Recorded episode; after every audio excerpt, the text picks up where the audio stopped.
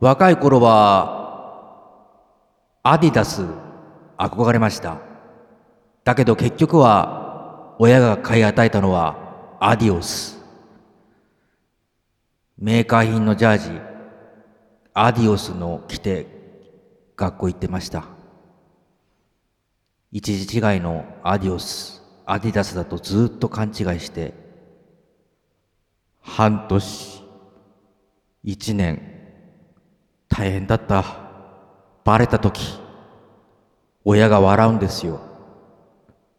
安いと思ったんだって。だってアディオスだもん。そんなこと言われたって傷つくだけだよ。今さらアディダスだとか言って買ってさ、アディオスじゃねえか。第32回始めたいと思います。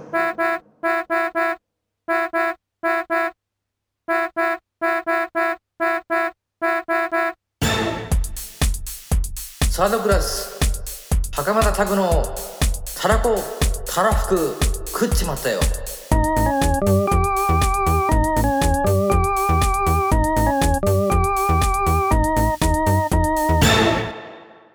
サードクラス袴田拓ですアシスタントの後藤遥です。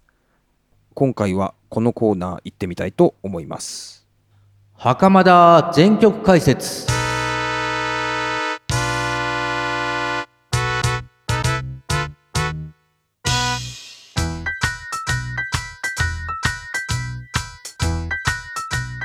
い、このコーナーはサードクラスや袴田拓ソロの楽曲について袴田さんが解説していくコーナーです。今回取り上げる楽曲はサードクラスのファーストアルバムでありますファーストクラスより通販という曲になります。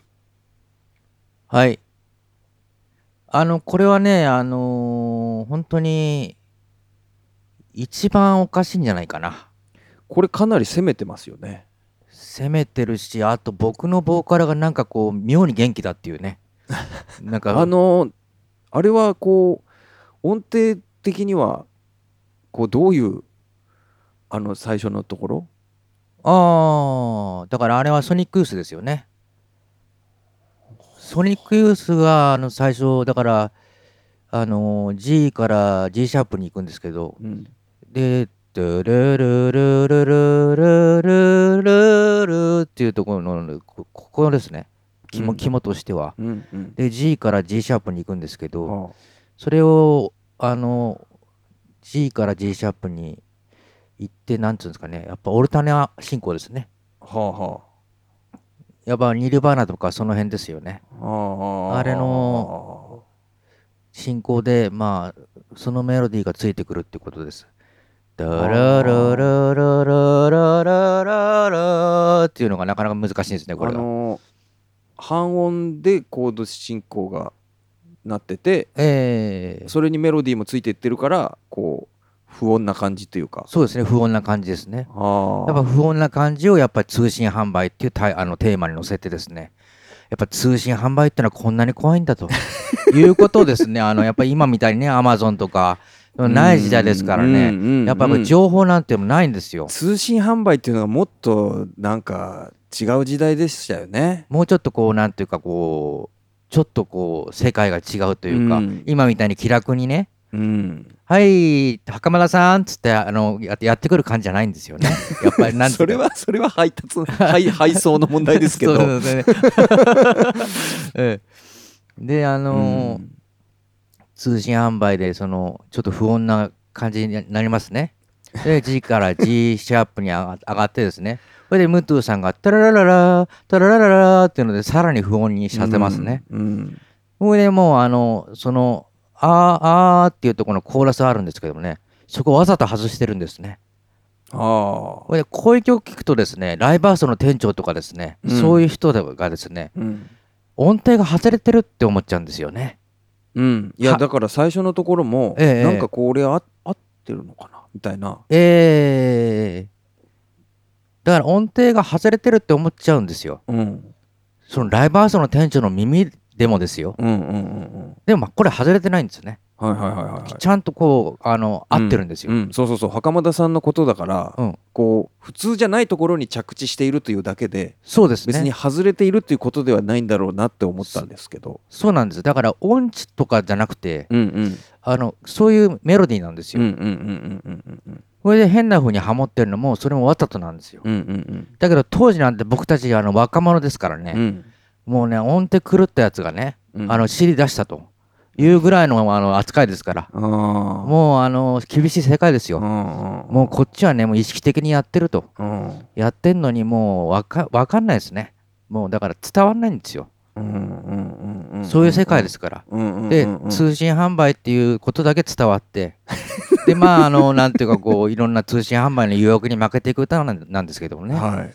その通信販売の誘誘惑？惑誘惑ってい誘う誘惑っていうんですかまああのいろんな通信販売があって、うん。それで二十歳の夏にね、うん。こういう通信販売をしたらうん。一時違いのものが出てきたとかって一時違いで君が泣きじゃくるのを見たと。これは要するに間違って買ったっていう。そうですね。やっぱりそのよく見たら一時違ったっていう。そうかだからそのやっぱりそのナイキがああそういうやつね。92だったと思う。あうん。アディアスアディダスがアディオスだったみたいな。うんうんあうん。うん。うん。あだからそのアディオスを買っちゃったんですよ。あはいはいはい。アディダスじゃなくて。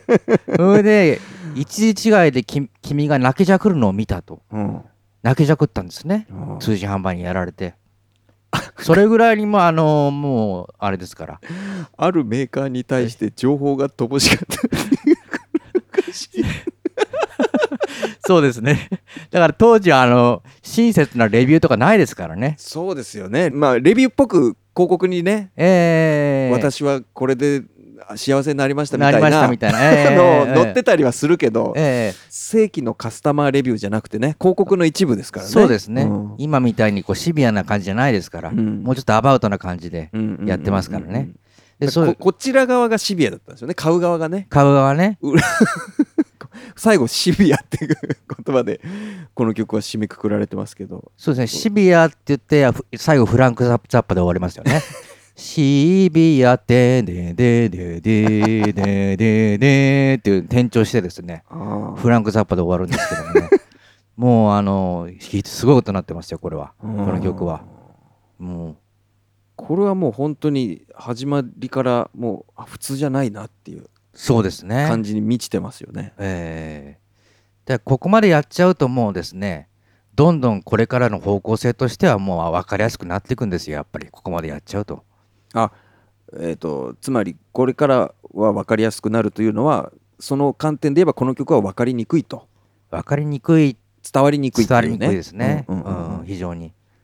ただまああの当時そのハモリのねこの外してる感じなんかはバンドマンなんかで、あのあの打ち上げでねうん。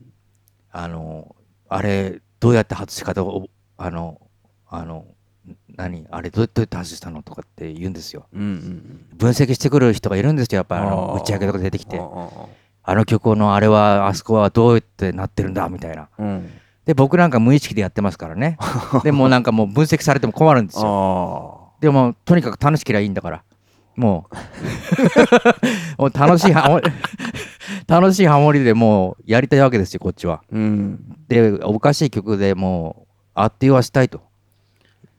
いうことですから。そういう感覚の人ってええ。なんか当時のバンド界隈ではあんまりいなかったんじゃないですか？はそれがですね僕の界隈にはいましてねあ。この頃ライブに来た人たちなんてですねうんまあこう言う言っちゃ悪いですけど当時来た人に申し訳ないんですけども友達と一緒に来る人なんて一人もいませんでした。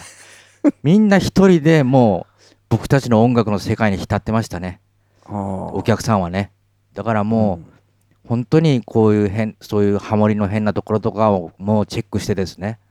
それでもうあのバンドマンなんかももうあのマニアックなバンドマンがもう集まってですね。うん。それでもう打ち上げなんか出てきてですね、うん。袴田君あれはどうやって考えついたのっていう、うん。いやそうそう。だからそういうこう分析的にねええ。こうやったりとかいうパターンはありそうに思うんですけどええ。いや楽しければいいんだよと。なんとなく思いついたからこうなんだっていう感じ？はいはい。であんまりこうそれ言っても納得してもらえないんじゃないですか？納得してもらえないですし、ん、この人舐めてんのかってなりますよね、うんそうそうそうそうそう、えーだからあんまりそういう感覚でやってるバンドマンは少なかった。まあお客さんはねそういうのを聞きに来てたとしてそういう説明じゃ納得してもらえないだろうなと思って、してもらえないですしね、うん、それにだからもうひどい目にああったこともありますよ。なんかあの打ち上げにもなんかもう、うん。確かねなんかね箸なんか投げられたような気がしますね。あのあのもうふざけてるもんいい加減にしろって言ってね、うんなったようなことあったかもしれないですね。なんかうこう、んうん。煙に巻かれてるようなそうですね。感じがするのだかな。から僕がきちんとあの構築してねうん。きちんとこうやってるとお思い込んでる人多いんですよ。うんうんうんこのアルバムもまあそうだしこの曲もそうだけどうん。いや構築してるっていうよりはこう出来上がっていくんですね。こういうのがねもうどんどんどんどん出来上がっていくと、うん、こう自分が面白いと思うものをいろいろ詰め込んでいくとうん、結果的にこういう形のものが出来上がったっていう。そうですね。うん。それだけなんですけど、うん。それ説明しても分かんないんですよ。伝わんないんですよ。結局は。そのバンドマンとかに言っても、うん。でもさっきねこう狙って外すみたいなことそうですね。も言ってたじゃないえですか、え。だから狙って外すとは言うんですけど、うん、それ以上のこと聞いてくるんですよねその何度のあれに対して何度の音が当たってどうのこうのとかまあそそうういう説そういう明が欲しいっていう。そういう理論的な人もいるいれば、うん。だから本当にもう信じられないと。もうなぜこうなったのかっていう感じ、うん。信じられないみたいな世界がって言ってくるんですよ。もう曲が、曲が信じられない、うん。うん。まあまあそううんうん。うんうんうんうんでもう僕もなんか説明できないからなんかどもっちゃったりしてね。うん。うんでもうなんかなんか打ち上げでひ気がついたら一人で飲んでるっていう感じ。ね うん。ああまあだから説明できないっていうかね、まあ、できさ自分なりに説明しても納得してもらえないっていう。向こうがもう求めてた答えはこっちは言えないっていう、そうですね。うん。まあでもそういうものってあったんですよね多分。あのみんななんか一応外外向けというかうん。外用にうん、コメントを用意してるもんですよアーティストなんていうのは、ああなるほどね、ううんきちんとこういうふうに聞かれたらこういうふうに答えようっていうのを用意しておくもんですよ。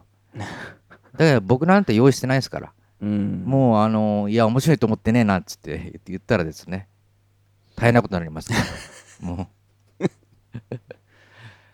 うん、まあだからこの曲に関してはだからそういうちょっと面白いまあ一番このアルバムで一番までいかないけどまあかなりあれだったかな。面白いコード進行だったかな。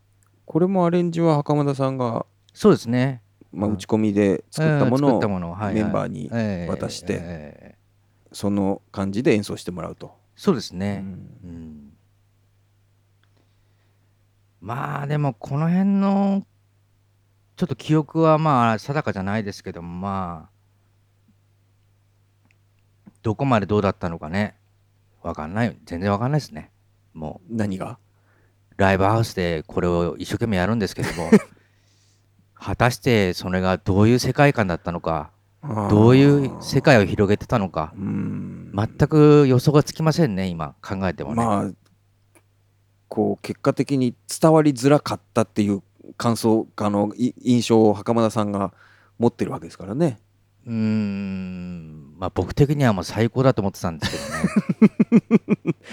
あ最高だと思っていたんだけど、まあ、ライブでやったりこうやって CD で発売したりしてみると、えーその自分が思っていた感想とはちょっと違う反応が返ってきたっていう。うん。ちょっとね僕ねまあこれアルバムの話にちょっとなっちゃうけど、まあ結局はマニア受けで終わったんですよこのアルバムは。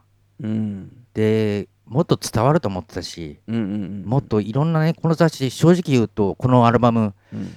雑誌 10, 10冊くらい載ったんですよ。うん。で当時ネットないですから、うんうんうんうん10冊も載ってればもあのすごい良かったんですよ。うんうんでもう結構まあ絶賛はされてないけど、まあ、そこそこみんないいレビュー書いてくれたりとうんかはいはいはい。したりしてたから、うんうん。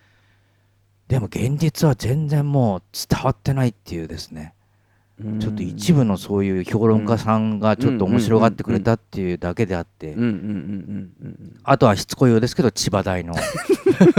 あの一部のサークルと。ぐらいですかね。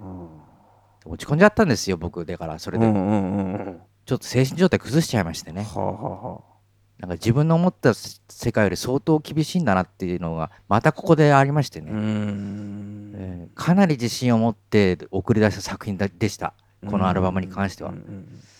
ですからまあそれ全部裏切られた感じですね。ええ。ーでしたね。はい。この曲またタイトルがねえー、通販。通販ですね。曲の中の歌詞では通信販売って歌われているのにええ。タイトルは通販。まあ通信販売でもよかったんでしょうけどねなんで通販通販になったのかわかんないですけど。ええ。これは袴田さんがそうしたんですよね？したんだと思いますよ。だからうん。通信販売より通販の方が面白いっていう なんか響き的にね。うん。ちょっと通販って言いたかったんじゃないですか？うんうんうんうんうん。え今みたいな話がですね通じないわけですよ。通販って言いたかったんじゃないですか？みたいなはい話、はいはいはいそれはるかくんぐらいじゃないですか？いやいやいや。うんうんうん。通販って言いたかったんだ袴田さんみたいな、うんうん。そういう話っていうのはなかなかこうですね 伝わりにくすぎるっていうかねもう大変でしたね。当時 当時もそうですか？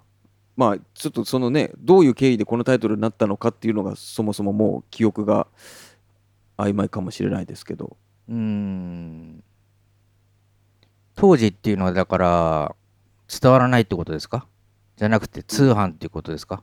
うんその通販って言いたかったっていう。そうですよ。もちろん。当時からも それはもうぶれないですね、うんうん。通販って言った方が面白いって今でも思いますから、うん。うんまあ、うん、そんなにあんまりどうどうそこのポイントをこう 突っ込んでくる人もそんなに いなさそうな気はするけど、ええうん、まあつ当時まあ突っ込まれたとしてもそれもこう納得してもらえるような 答えにはならなならないってことですかね。まあそうですね。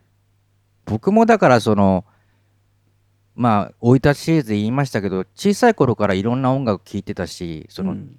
まあこれはあれだけどやっぱ絶対音感があったからうん、こういう曲に関しての方がそのすごく得意分野っていうかああ。ちょっと変なコード進行でみんやったら受けるんじゃないかなって勘違いしたんですよ。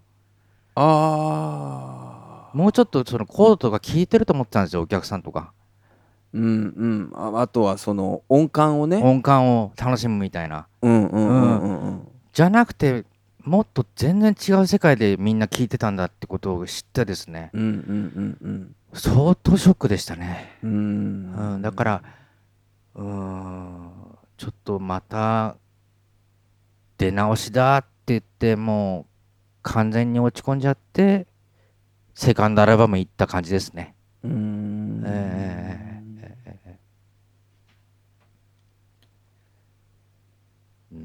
だけどいまだにこれ面白いんだけどもう歌えないかなこの曲は。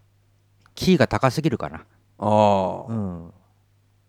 でこの空元気みたいなボーカルですね。この空元気っていうですね ジャンルがあるとしたらですね。これが空元空元気のジャンルなんじゃないかなっていう。ああ。元気じゃないのに元気な感じに聞こえるっていうですね。空元気ですね。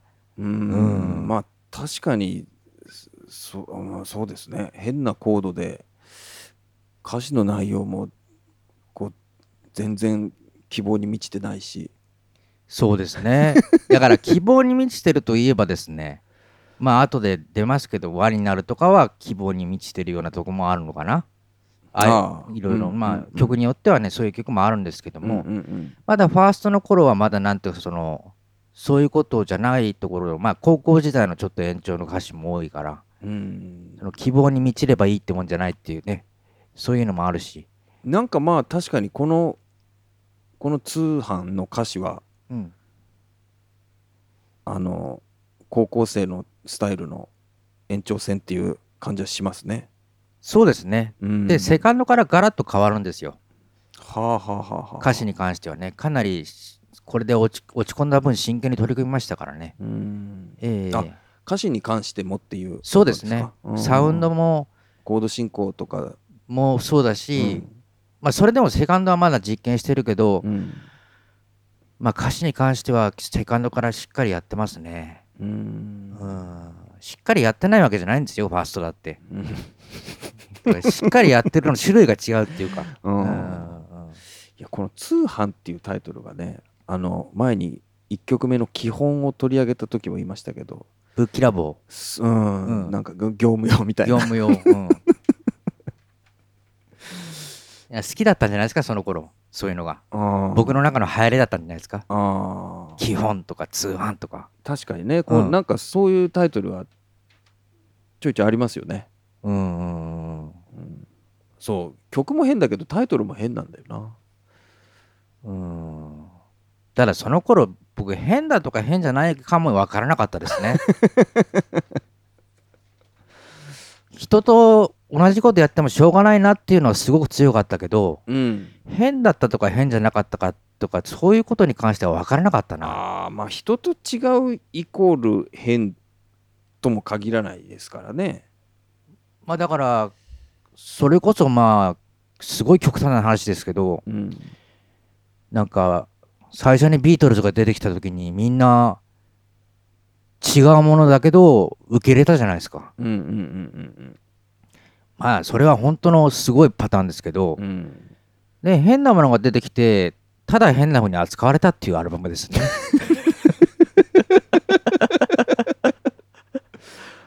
うん。あーうん。別に衝撃ではなかったっていうね、うん、そんなにね。変すぎたってことですか？いやだからそのもうちょっと違う部分じゃないですか。だからライブやるにしてもいろんなことあるじゃないですか。やっぱりこういう曲でも説得力力のある人間性だったりするとまた受け方もち違ってくるじゃないですか。ああこう歌っている人のオーラとかカリスマ性とかがあるって通信販売をやるのと やっぱりあの何のあのそあのオタクのね あのちょっとなんかあの無理し背伸びした無理した ちょっとあのそういう人がステージに立ってるのと 説得力が違うんですよやっぱり。だからあのそういうだからスターみたいな人が通販っつったらもう通販なんてもう飛び上がりますよね。もう通販？だそういうもんですよやっぱり。説得言い方悪いですけど。そうじゃないですかああ今の話はええ。その作詞作曲編曲はい。そして録音ミックスはい。とは別に別にはい。ライブパフォーマンス、ライブパフォーマンスでだから結局はうん。あのー伝わりやすさも決まってくるとうん、いうとこありますよね。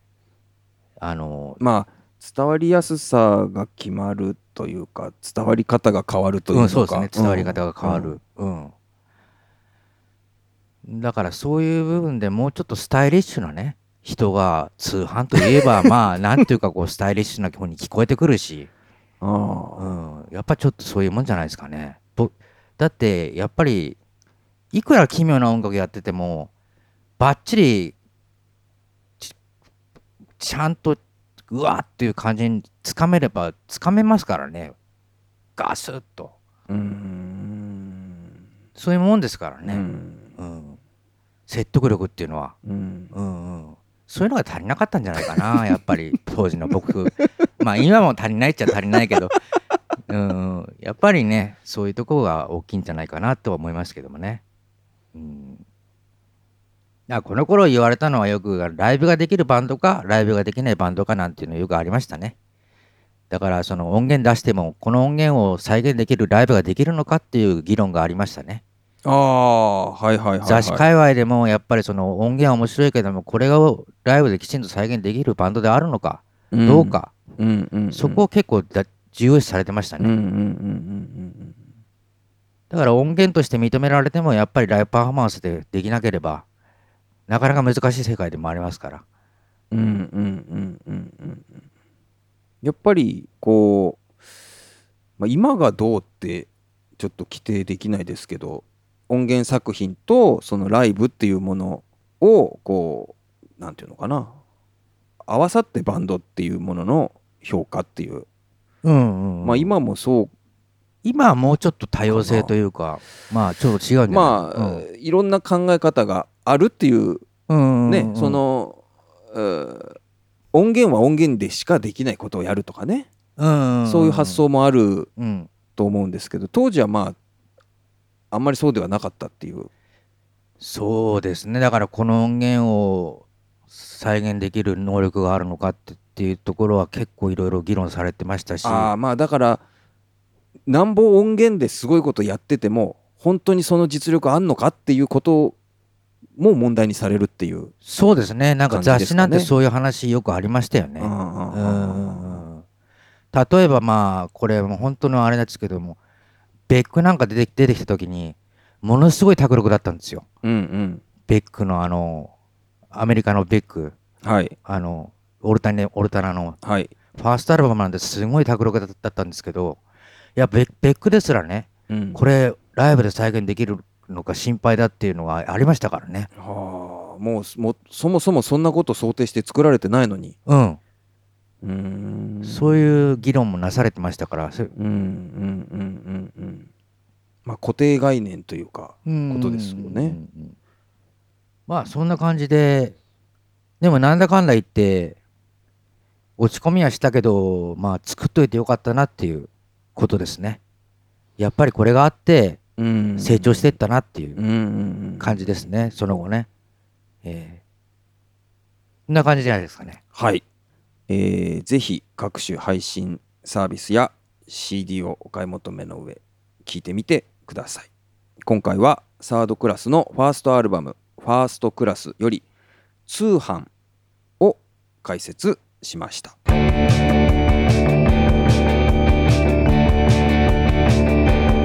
サードクラス、袴田拓のたらこ、たらふく、食っちまったよ。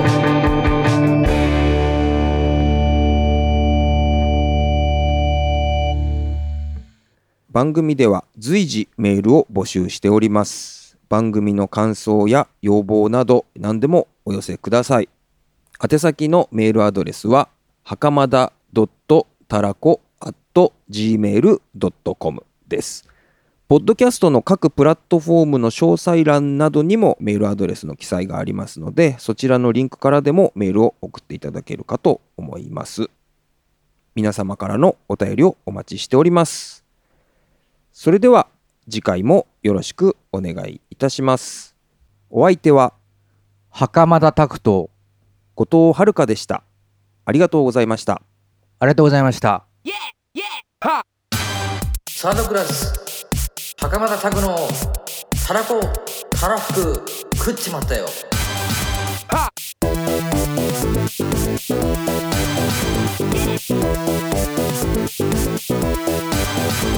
っ！